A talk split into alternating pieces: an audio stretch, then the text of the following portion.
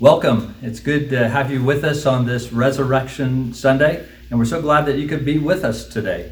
Um, if you are visiting with us for the first time, we, we just want to point out a few things that, that may help you in terms of worshiping from home.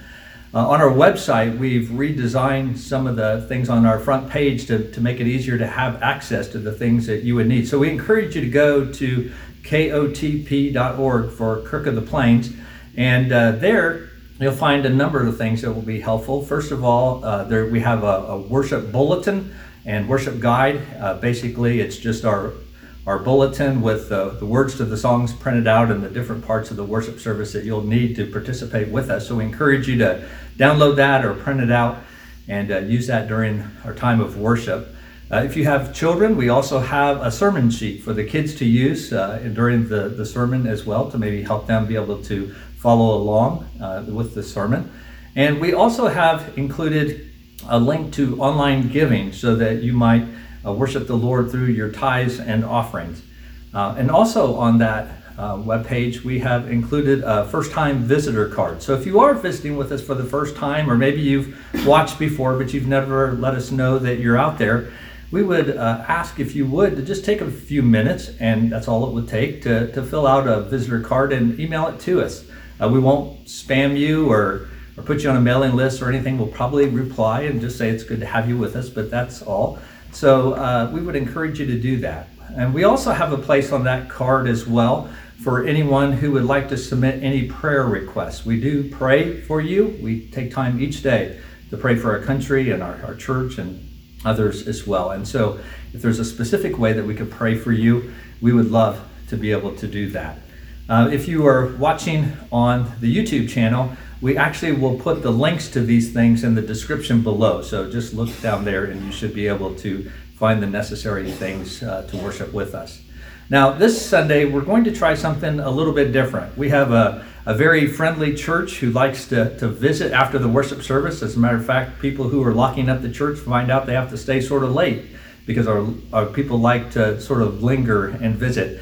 And so this week we actually are going to begin opening our online room our, uh, that we have been using for Bible studies and other online events. And so we encourage you after the worship service just to, to jump on and to visit with one another and to encourage one another and, and, uh, and visit, just like you would after church. Uh, we'll also uh, have another time to be together this week online uh, as we continue our study of uh, different benedictions and, and, prayers of the Bible.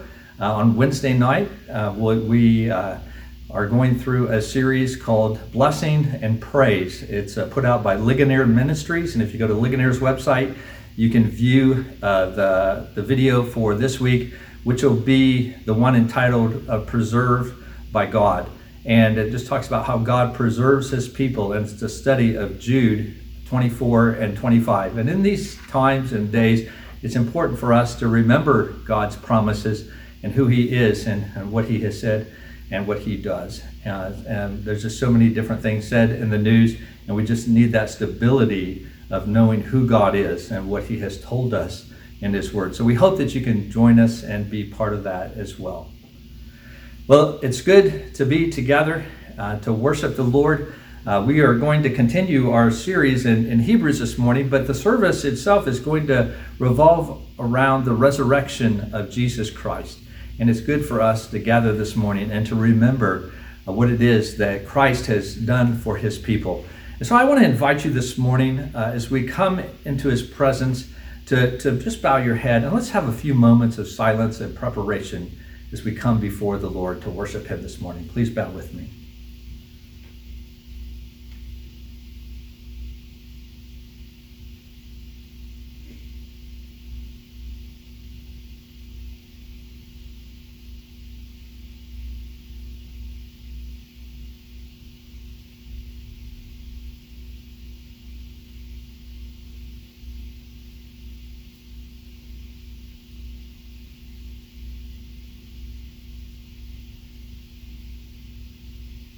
Amen. Amen. As we begin our time of worship this morning, uh, let me just begin by saying, Christ is risen. He is risen indeed. Amen. Let us hear our call to worship from Luke chapter 24. Uh, this is uh, what's known as uh, the men who are talking to Jesus on the road to Emmaus, and it's just happened after Christ's resurrection. But these men don't know that they're talking to Jesus. Let me pick it up with verse 22. One of the men said, Moreover, some women of our company amazed us. They were at the tomb early in the morning, and when they didn't find his body, they came back saying that they had even seen a vision of angels who said that he was alive. Some of those who were with us went to the tomb and found it just as a woman had said, but him, that is Jesus, they, they did not see. And so he said, that is Jesus said to them, O foolish ones, and slow of heart to believe all that the prophets have spoken. Was it not necessary that Christ, that the Christ should suffer these things and enter into his glory? And beginning with Moses and all the prophets, he interpreted to them in all the scriptures the things concerning himself. So they drew near to the village to which they were going. He acted as if he were going farther. But they urged him strongly, saying, Stay with us, for it is toward evening, and the day is now far spent. So he went in to stay with them.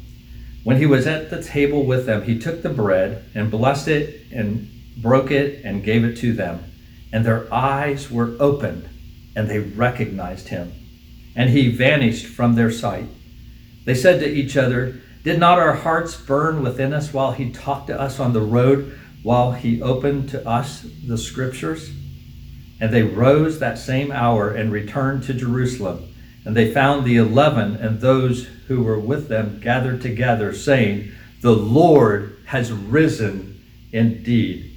Let's remain standing this morning as you take your songbooks and or your worship guides, either one, and turn to number 360 and let us sing Christ the Lord is risen today.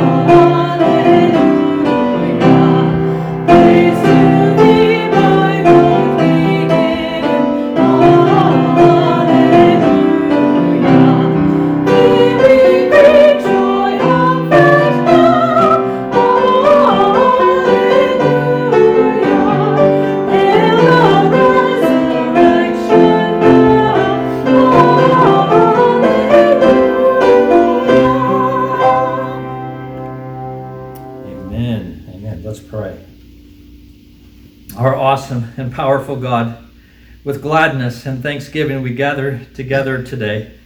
We celebrate the resurrection of Jesus from the grave. It is in Christ's resurrection that you show us that you have accepted his sacrifice on behalf of your people.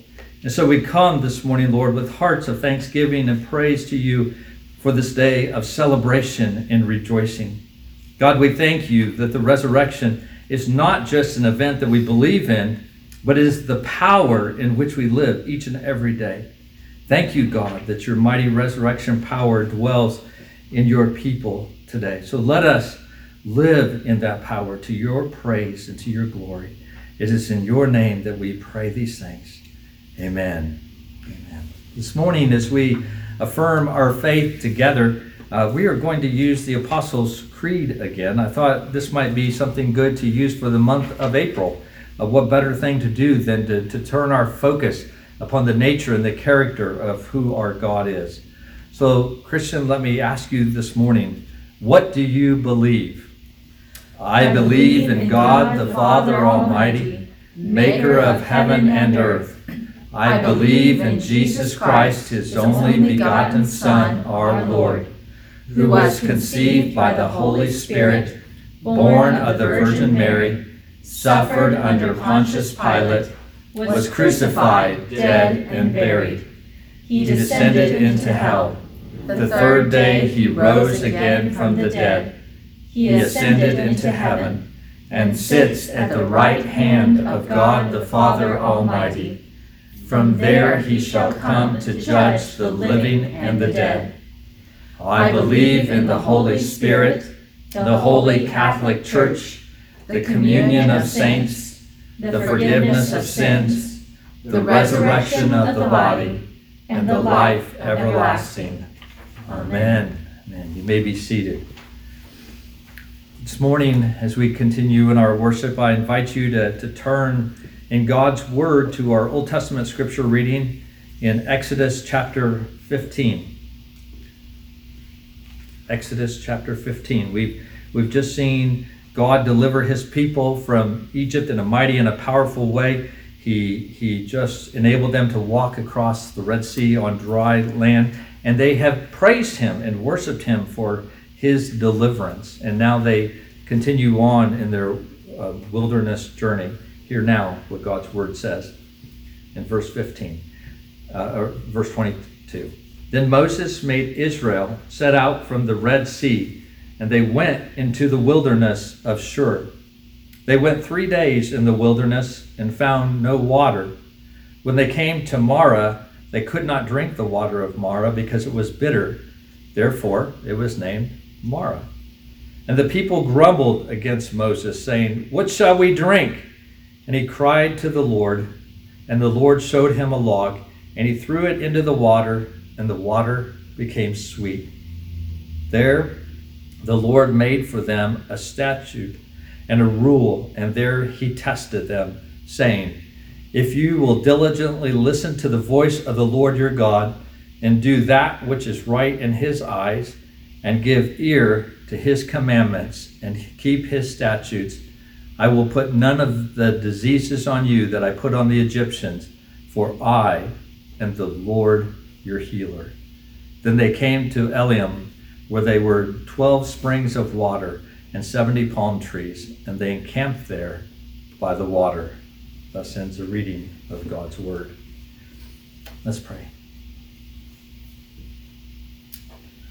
Our Heavenly Father, we, we come to you this morning knowing that you are the forgiving God. And Lord, as we come today, we know that we have fallen short time and time again. That you have given us your word, both in Scripture and in your Son, that you have promised us your presence, both in your spirit and even in the midst of your body, the church, and your community. You have given us uh, your grace and you have blessed us with your kingdom. Lord, your rule over us, both in your teaching and in service. And even so, Lord God, even though we have been blessed so greatly, even so, we know that we neglect and oftentimes ignore, and sometimes, God, even reject your purposes and the graces that you, you give to us. We pray, O oh Lord, that you would forgive us for our stubbornness of heart. And Lord, even be without us even knowing it, God, it's just so easy for us to trust in ourselves and to neglect you. We don't love the things that you, you love. We oftentimes do not embrace what you embrace. But Lord, as we come this day, we ask that you would have mercy upon us, O God, that you would forgive us for our sin. And pray, O God, that you might forgive us in the Lord Jesus Christ. Enable us, strengthen us, Lord, not to be like the Israelites who grumble and complain, Lord, when life gets hard and when things don't go our way. But we pray that instead that we would trust in you and we would walk in your strength each and every day. It is in your name that we pray these things. Amen. This morning, our assurance of pardon is, is found in Isaiah 55, beginning with verse 6. Let us give attention to God's word this morning.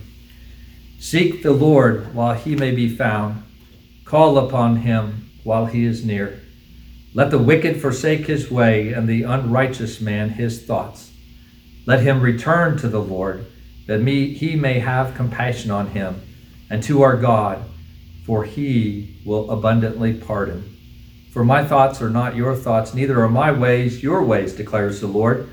For as the heavens are higher than the earth, so are my ways higher than your ways, and my thoughts than your thoughts. Amen. Praise be to God for his forgiveness for his people. Let us continue to worship by standing now at this time and singing number 367 Up from the Grave He Arose.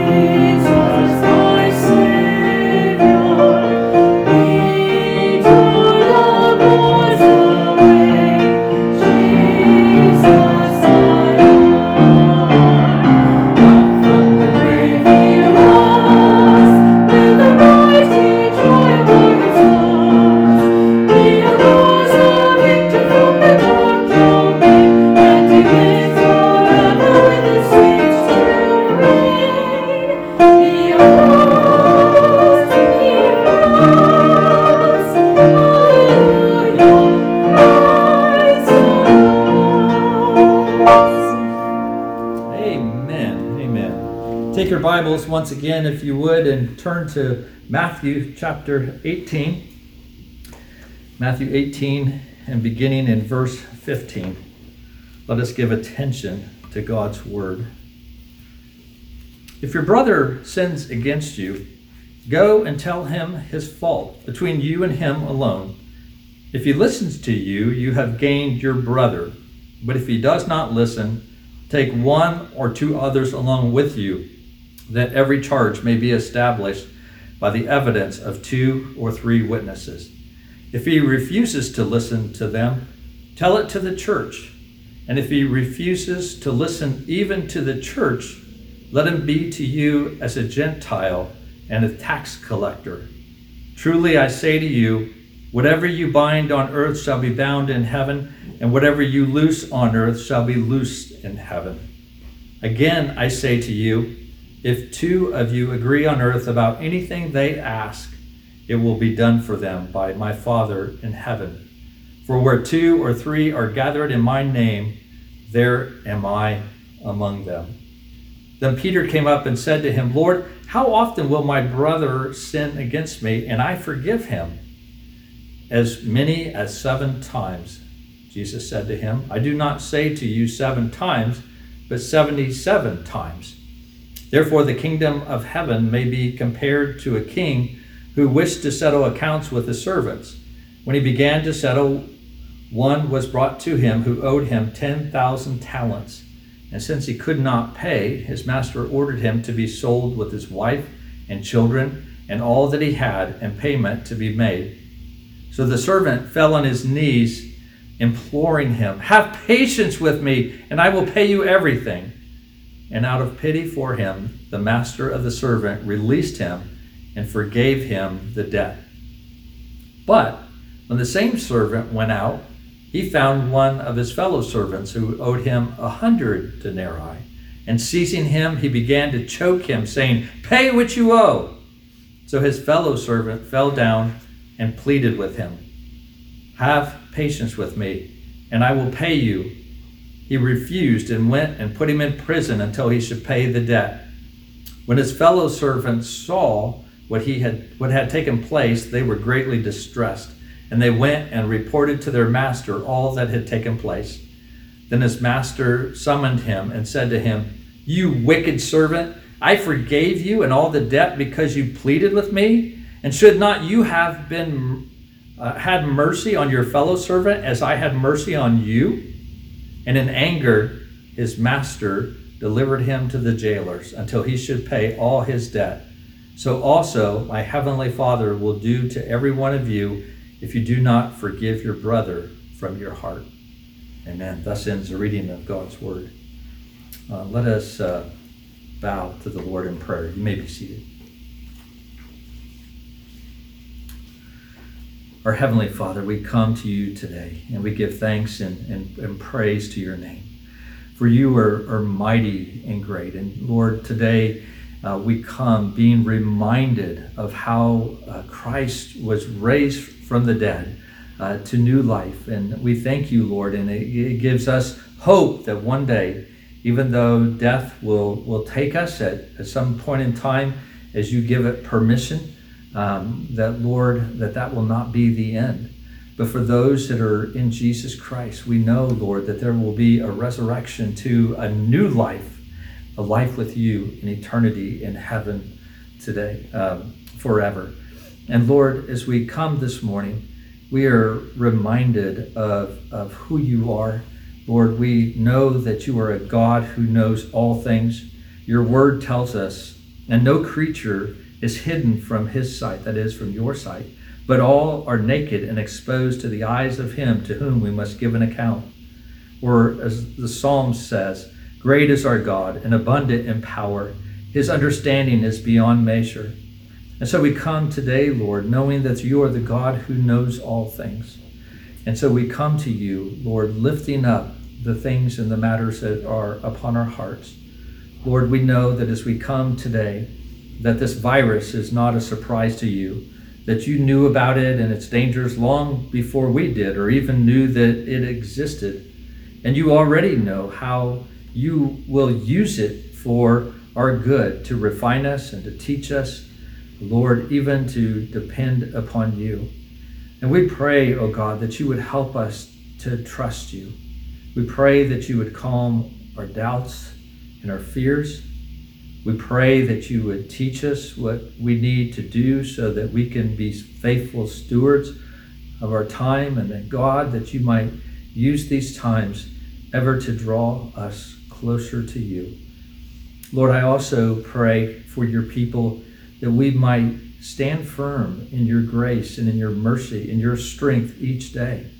That, Lord, our neighbors could see that the faith that we have is not just that which we profess with our mouth, but Lord, we truly believe in our hearts as well and follow you.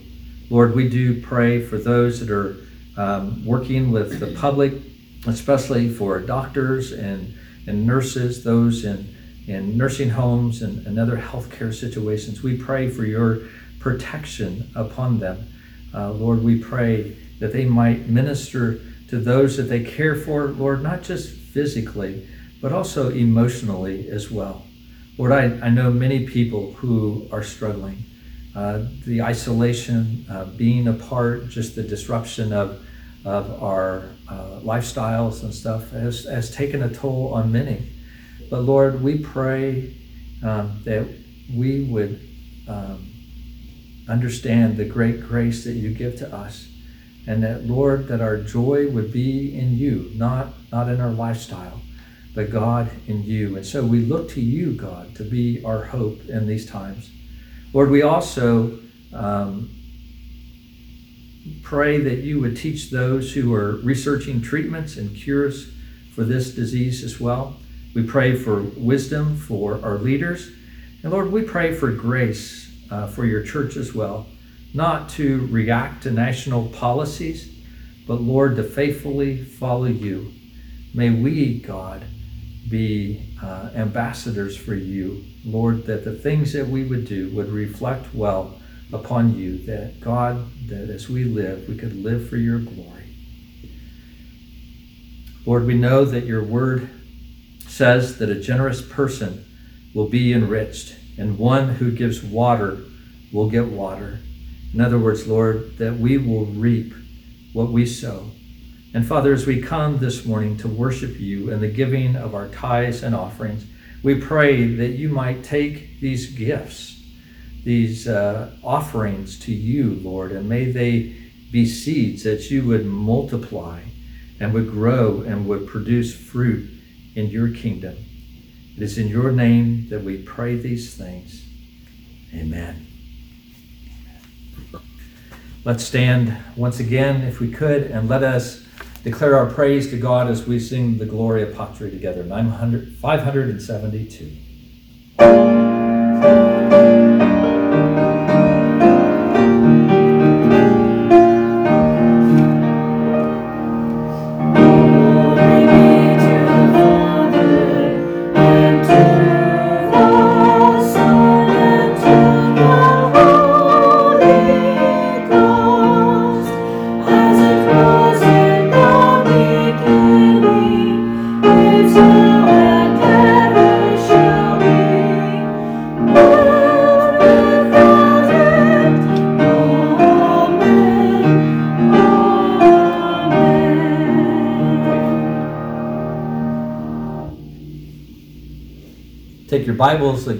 You would, and turn to the book of Hebrews.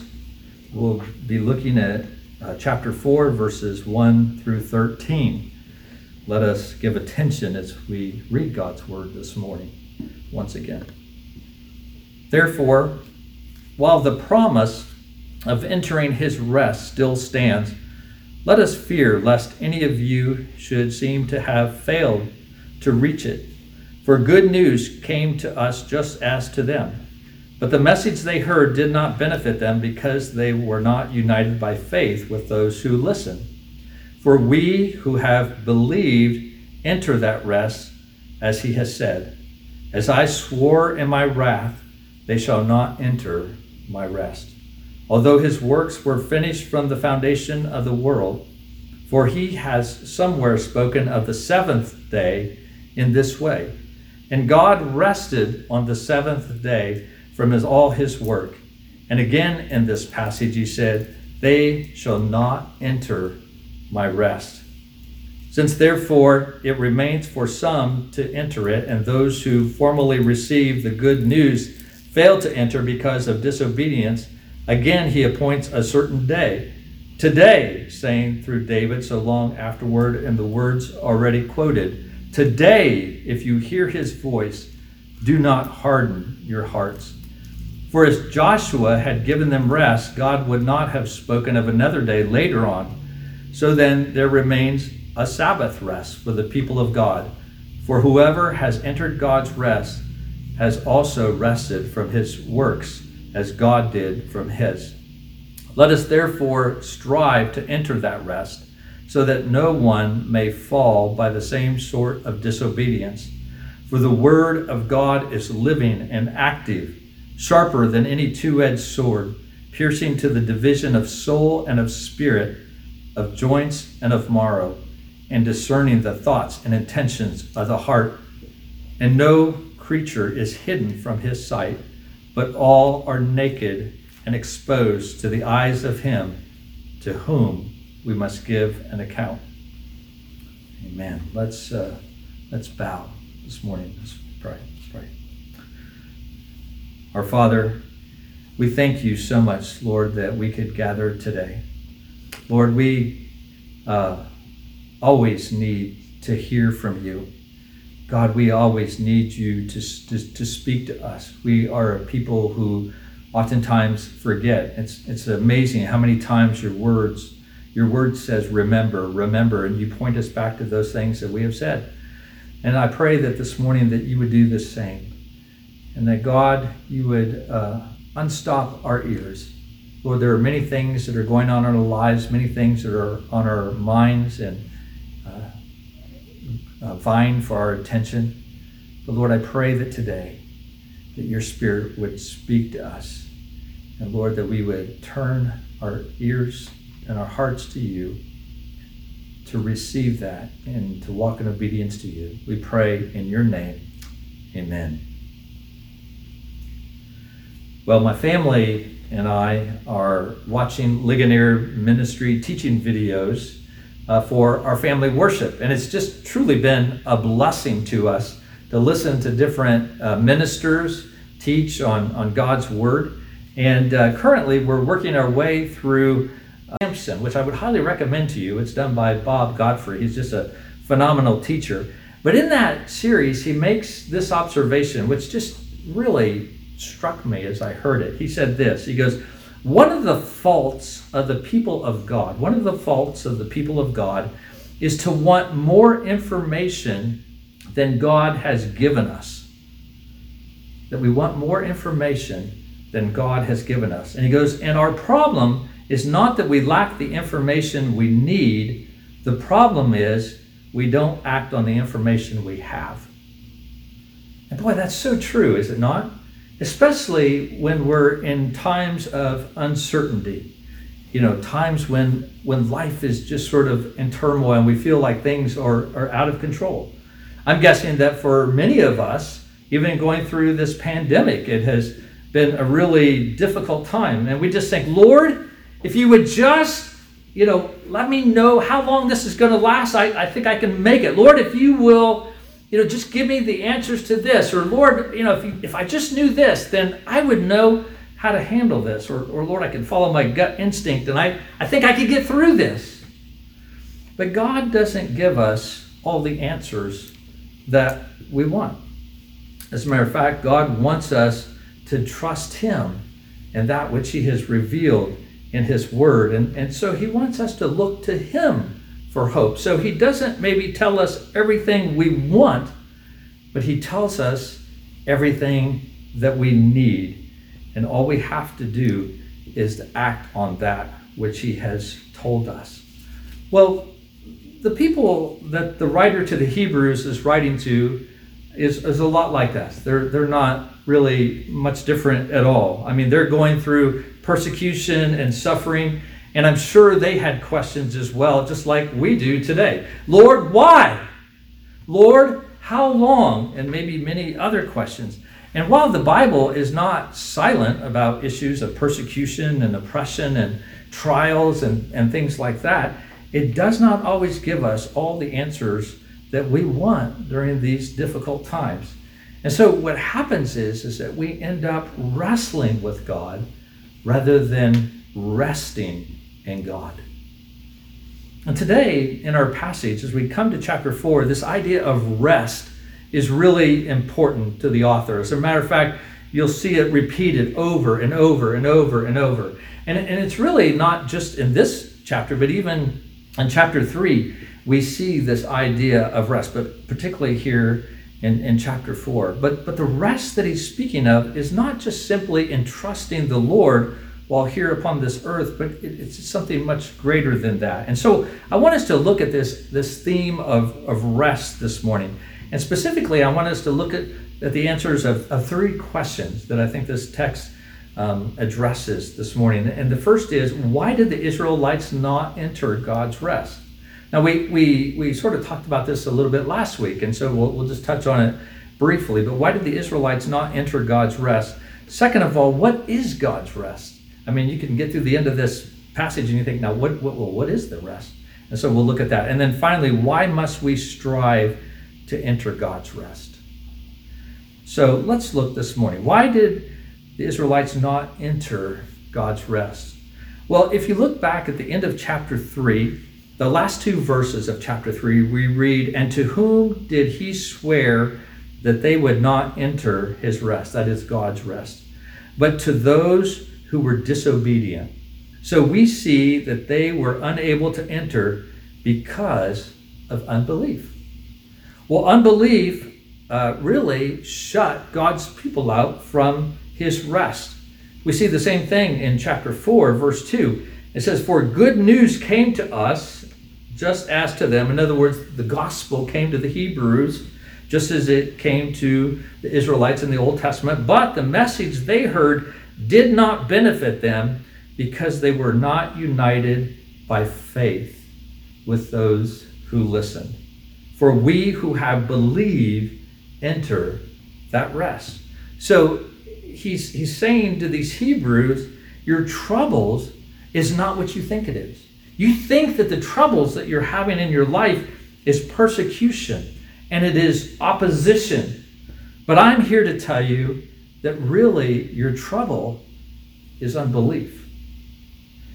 You see, unbelief is the root of all of our troubles in this life, without exception. Unbelief is the root of all of our troubles in this life, without exception.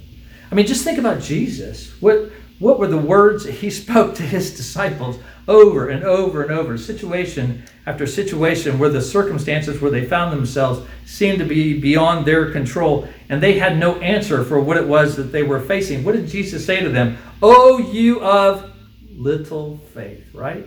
He would say to them, you know, be that in situations where they needed bread to, to feed the multitudes, whether they were healing the sick or or they were struggling to, to cast out demons, whatever it was that the disciples were facing and doubting, Jesus knew that their problem was unbelief.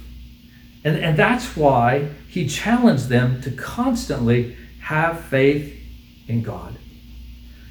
You see, the tragedy of unbelief is that it separates itself from the object of faith, that is, from God. Let me say that again. That, that the tragedy of unbelief is that it separates itself, it separates us from the object of our faith, that is, from God. And let me try to explain that statement if I could. Turn, if you would, with me to Numbers chapter 13. Uh, we looked at this passage or referred to this passage at least a little bit last week, but I want to return to it to, to help us to, to see how this works itself out. Uh, while you're turning there to Numbers 13, uh, the Israelites now have been camped on the border of the promised land for 40 days. And they're waiting for the spies to come back, and the spies finally do. And, and as they do, the 10 of the 12 spies give this report about how the land is, is really good. I mean, really good. As a matter of fact, they even brought samples back and they showed the, the people, you know, the, the wonderful fruit and stuff. And uh, but then they go on, and the 10 spies say this in verse 28 of Numbers 13. However, the people who dwell in the land are strong, and the cities are fortified and very large. And besides, we saw the descendants of Anak there. And, and, and as the people hear this, we look down in uh, chapter 14, the first three verses, and the Israelites, it says that the congregation raised a loud cry. The people wept and they grumbled against Moses and Aaron. And they're like, Whoa, why did you bring us out here to die? Why not just leave us in Egypt? Because, see, God had promised that He was going to bring His people into the promised land, and now they knew that that wasn't going to happen. Why? Because of the report of these spies. The circumstances were stuff that it was not going to happen. And so the 10 spies and the Israelites acted in unbelief. And see, that's what unbelief does. Unbelief in God takes our focus off of what, off of Him as the object of our faith. You know, whenever we refer to faith, sometimes people that are not Christians, when they're talking about the Christian faith, will refer to faith as a blind faith. And oftentimes that's what people think. You're just having faith in faith. But that's not true for the Christian. For the Christian, there is an object of our faith, and that is God. We have faith in God. We trust because of the character of God, because of who He is. But when there is unbelief, even in the life of the believer, it separates us from that object. Our eyes are no longer upon God Himself, but instead it reduces our focus to the circumstances that are all around us. And so unbelief separates itself from the object of faith. Now, take that and contrast that with the faith of Caleb and Joshua. You know, Caleb hears the report of these 10 spies and the, the nation of Israel. They just crying out, weeping, Oh Lord. And Caleb, his response, if you look at chapter 13, verse 30, he's like, Hey, let's go take the land. We can occupy it. And he says, For we are well able to overcome it. Now, you might think he just thinks a lot about his military capability, but that's not true. If you look down in chapter 14, verse 8, you see really where his hope is. If the Lord delights in us, he will bring us into this land and give it to us. You see, for, for Caleb, his focus was on the object of his faith. And so what it did was it caused him to take his eyes off his circumstances and to focus upon the object of his faith. And that's the difference between unbelief and, and faith. But, but the congregation wasn't there, and they responded in unbelief. As a matter of fact, they were going to stone Moses and Aaron and, and um, Joshua and, and Caleb, but the Lord inter- intervened on, on behalf of them. But see, brothers and sisters, because of this whole dynamic of, of unbelief, that's why we cannot too often tell ourselves that the great issue of faith is not its quality, but its object. I mean, too often we're, we're guilty of thinking that we are struggling because our faith is too weak or our faith is too small. You know, and, and maybe you have found yourself, and I mean, how often probably we, that would be a better way to ask, how often have we found ourselves asking things like, Lord, why am I wrestling in my faith? Why am I struggling? Lord, what am I doing wrong? I mean, think about how many times you have been tempted to, to ask such questions during this whole time of pandemic and, and as, as your life is being just turned upside down. But the reality is, it's not the quality of our faith, but it's the fact that we have lost the object of our faith. You see, faith looks outward, it does not look inward. And where we might be tempted to look inward and to say, What's wrong with me? Really faith drives us outward to look and to see who our God is. So it is in those circumstances that, that the Lord comes to us in the midst of these circumstances and he says, Consider me, see who I am, the one in whom your faith resides.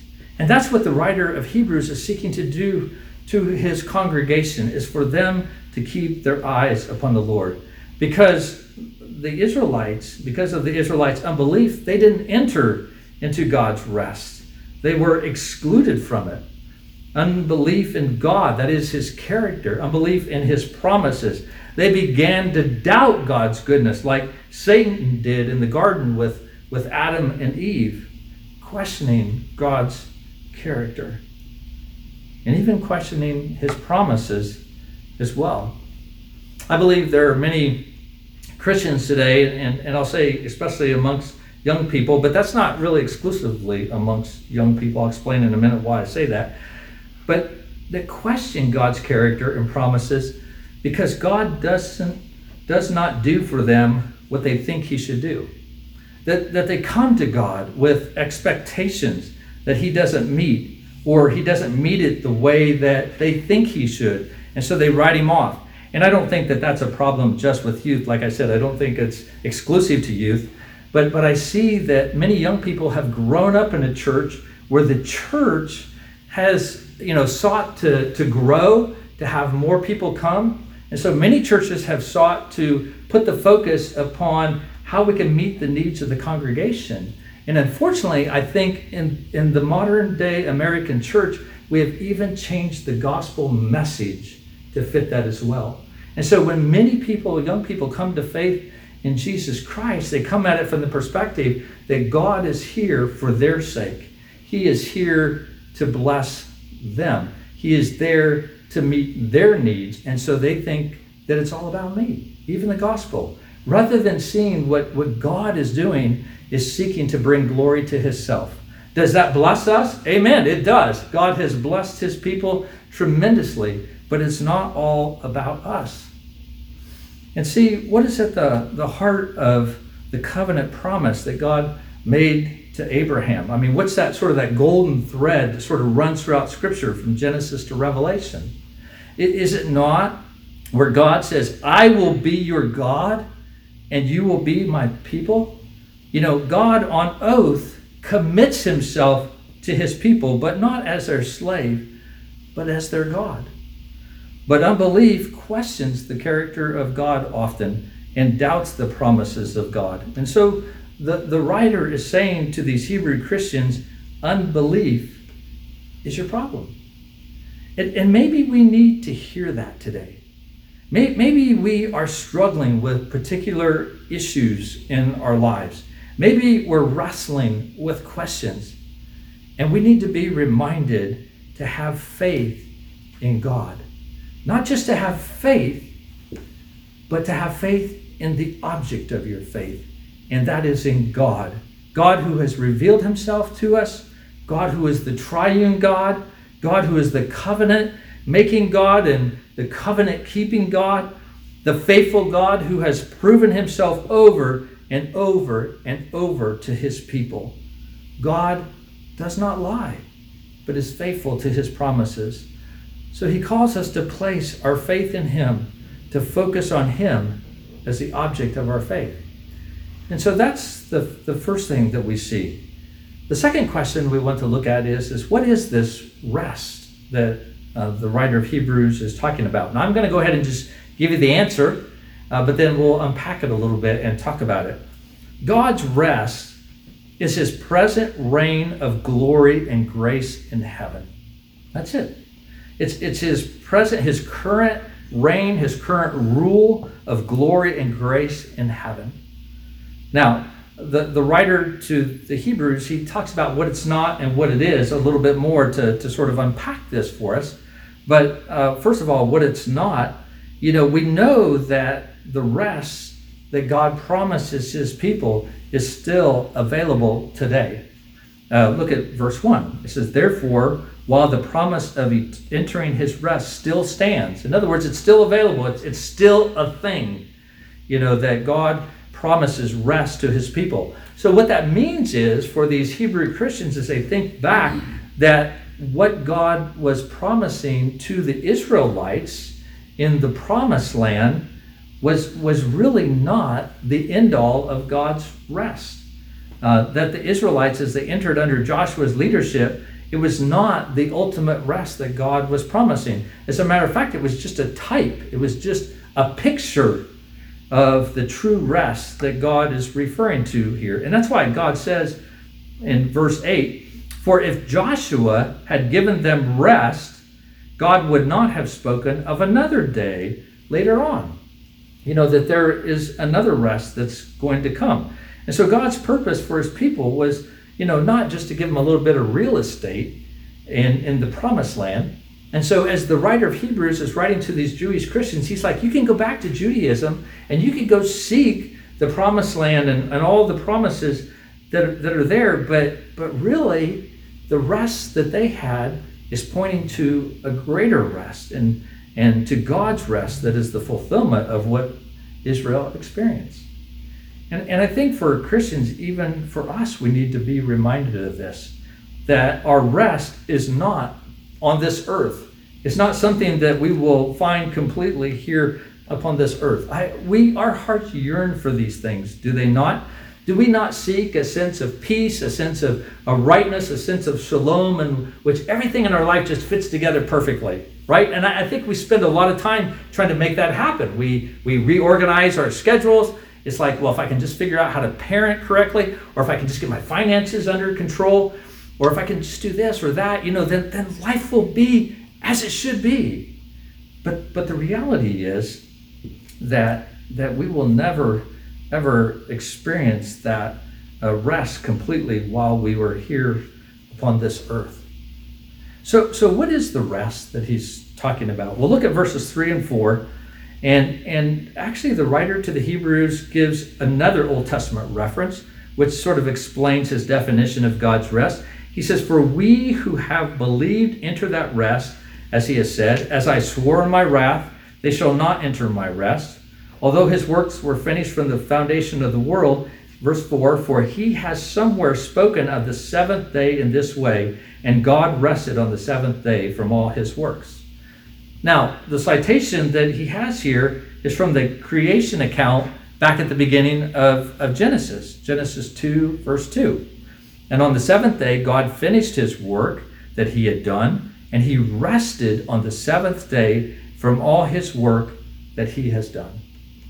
You see, the point here is, is that the rest that God offers us in salvation is the same rest that He took at, at the completion of creation. I'll try, let me see if I can explain that.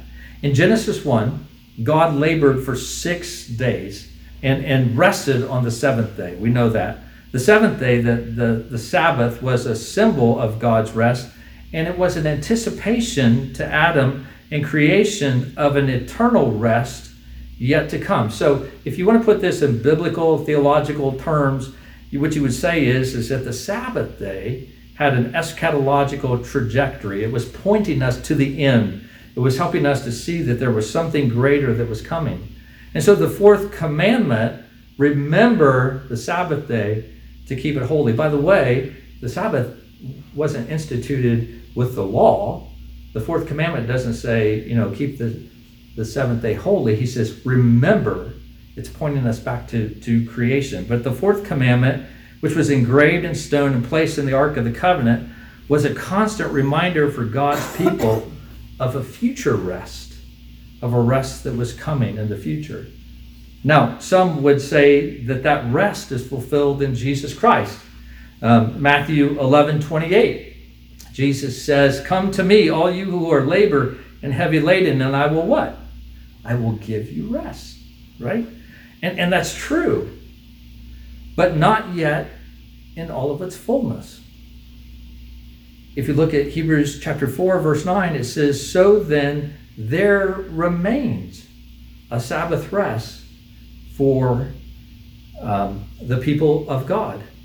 And, and of course, through Christ, we enter God's rest into fellowship with Him, into communion, into God's family. We experience His love. And through Christ, we enter into that rest, but not yet in its fullness and final expression of rest. Actually, if you would, turn to Revelation chapter 14 and verse 13. Revelation 13 or 14, 13. And as you turn there, let me just say that that, that full and that final rest of God really awaits us in the final consummation of all things at the end of time. Revelation 14 13 says, And I heard a voice from heaven saying, Write this Blessed are the dead who die in the Lord from now on. Blessed indeed, says the Spirit, that they may what? Rest from their labor. You see, God's rest is, is yet to come. We do see a fulfillment of this in Christ to some degree, but, but one day God will wipe every tear from our eyes. Death will be no more. No more heart attacks, no more cancer, no more COVID 19. It'll be a time when there will be no mourning, but not yet. Now we still battle with indwelling sin. We still struggle with the flesh and the devil and, and the world. You know, our faith is, is being tested. It ebbs and it flows and it rises and, and it falls. But one day we will experience that rest. And that's why the Sabbath day was not abolished at Jesus' coming. It, it, remains to remind us, as we saw in verse 9, that there is a Sabbath rest for God's people. That every Lord's Day, every Sunday, we are reminded that something better is yet to come. Uh, Richard Baxter, he put it so well. He said, Use your Sabbaths as stepping stones to glory until having passed them all, you are there arrived. You see, from creation to consummation, that is to the end of time, there will always be a Sabbath on earth to help God's people per, to prepare for that eternal Sabbath. So every Lord's Day, every Sunday, as we gather together to worship the Lord, it is a reminder of the rest that we will have one day. And I think it's interesting, even in our little congregation, we're represented by at least 10 different communities around Andover. Uh, we come from everywhere, all different types, every walk of life and everything. But that is nothing compared to the rest that we will have one day. One day we will gather with people from every tongue, tribe, and nation who believe in the Lord Jesus Christ, and we will worship the Lord our God. And so, even every Lord's Day, as we gather, it reminds us of that hope that we will have of the rest when we will come into heaven and we will be in the presence of the Lord forever and ever. But I think we need to understand, and, and in one sense, this is a warning to us as well. It may be that, that you come to worship on Sundays and you think it's dull.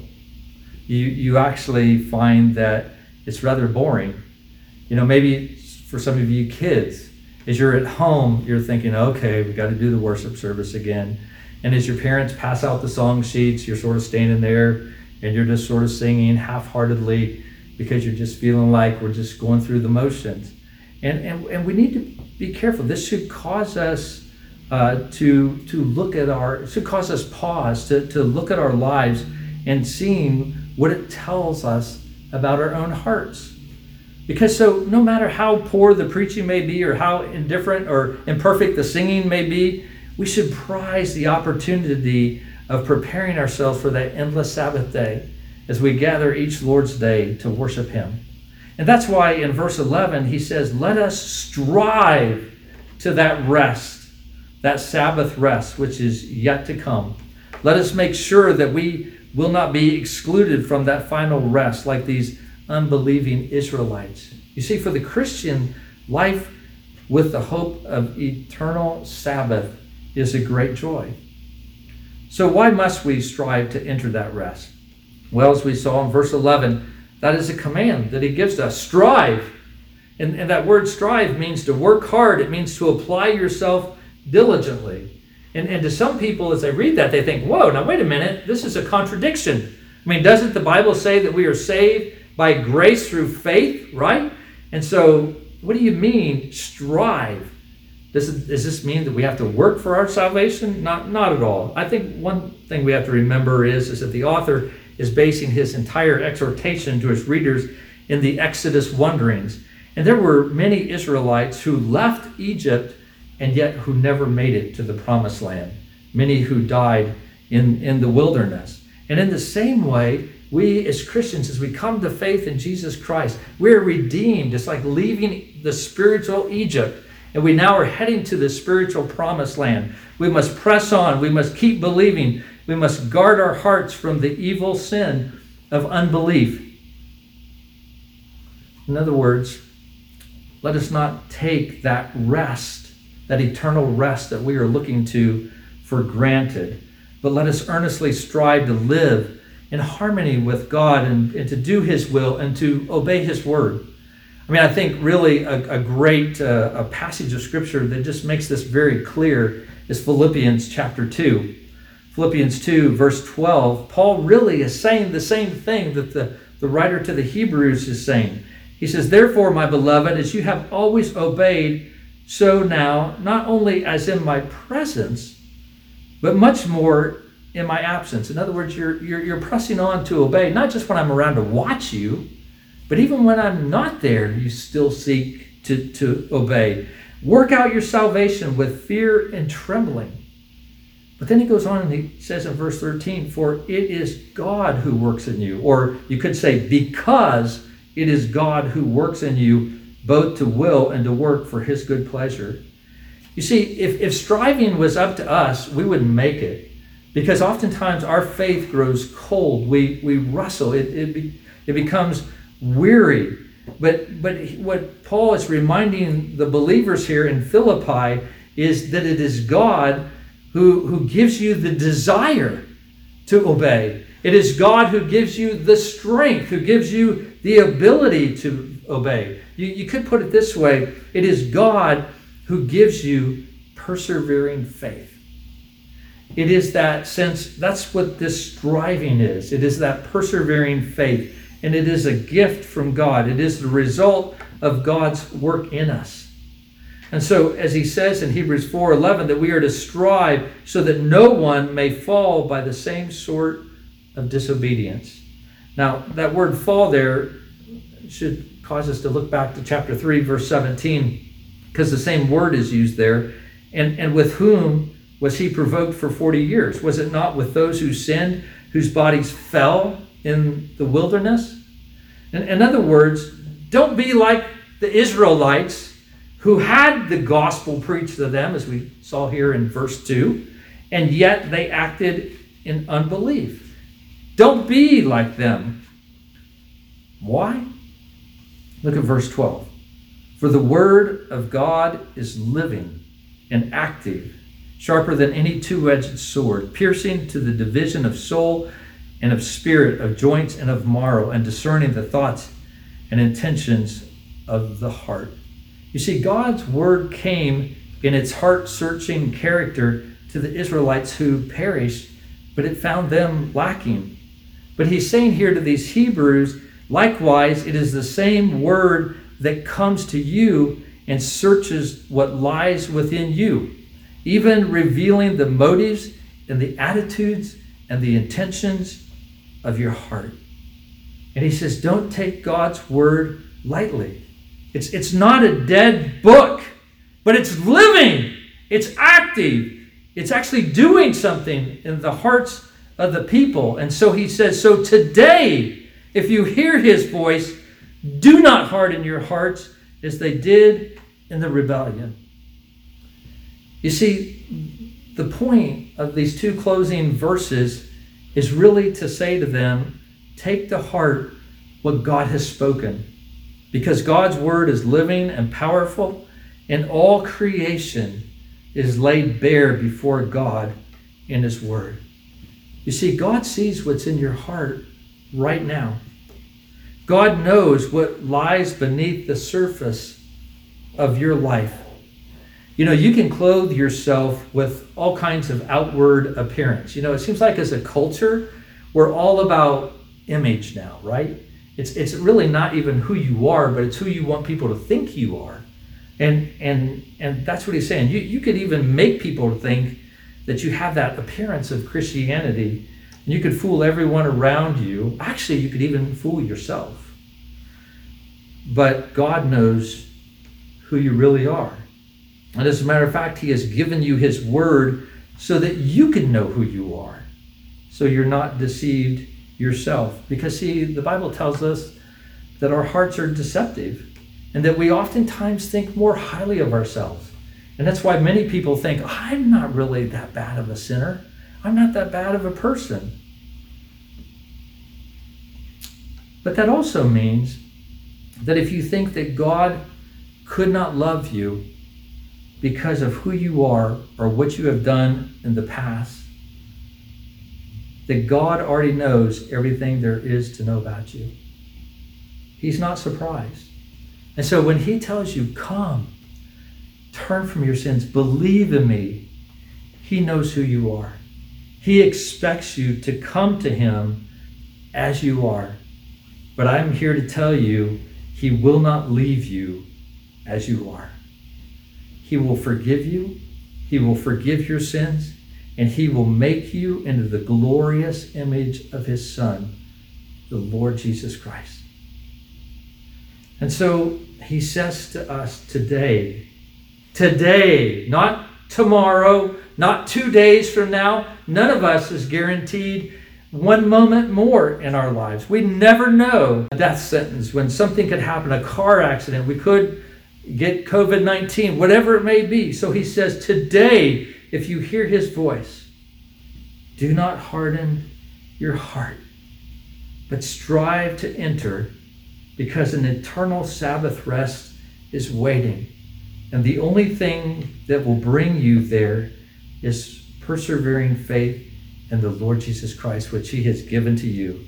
Striving will not give us to heaven, but we will not get to heaven without striving because it is evidence that God is working in our hearts. And so God is calling you today to come to Him, to bow your knee, and to give your life to Him. Let's pray.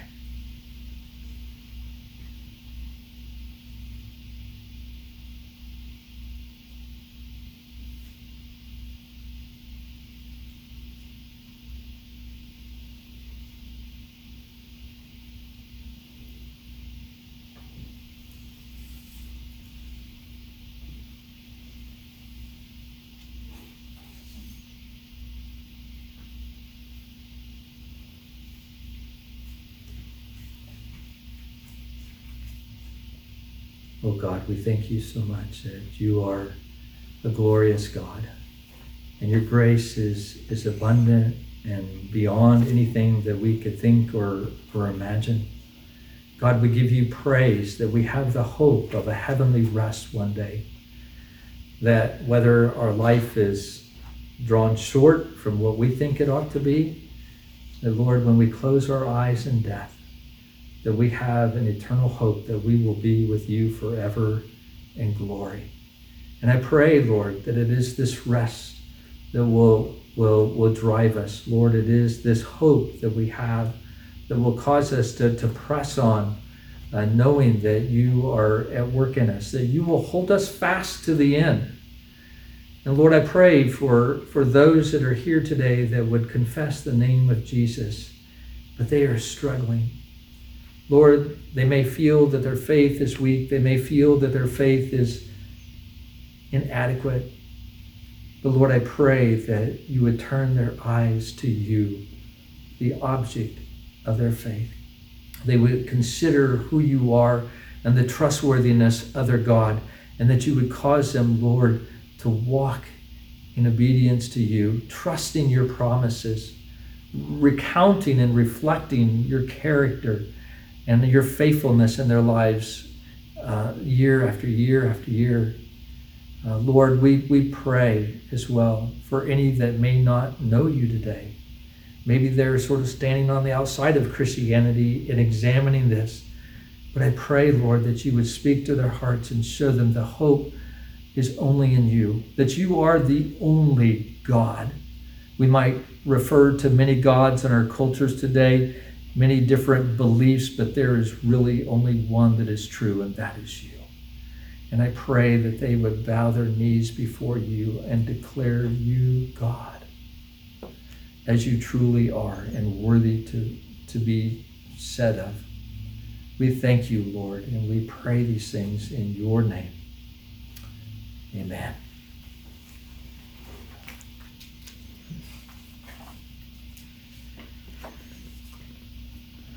Let us uh, stand, if we would, and take our songbooks and turn to Thine Be the Glory, number 365.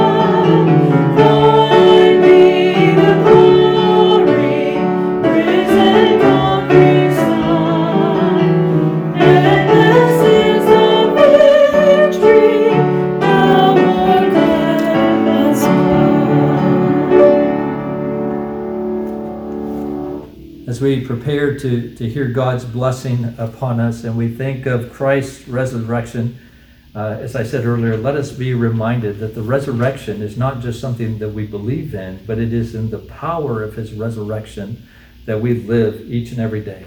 And so let us hear now God's blessing upon his people as we prepare to leave this place today.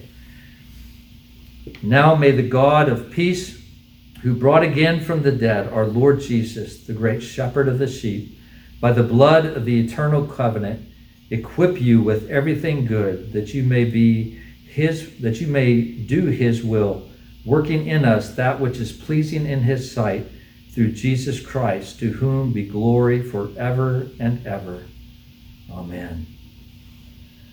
Praise God from whom all blessings flow. Praise Him, all creatures,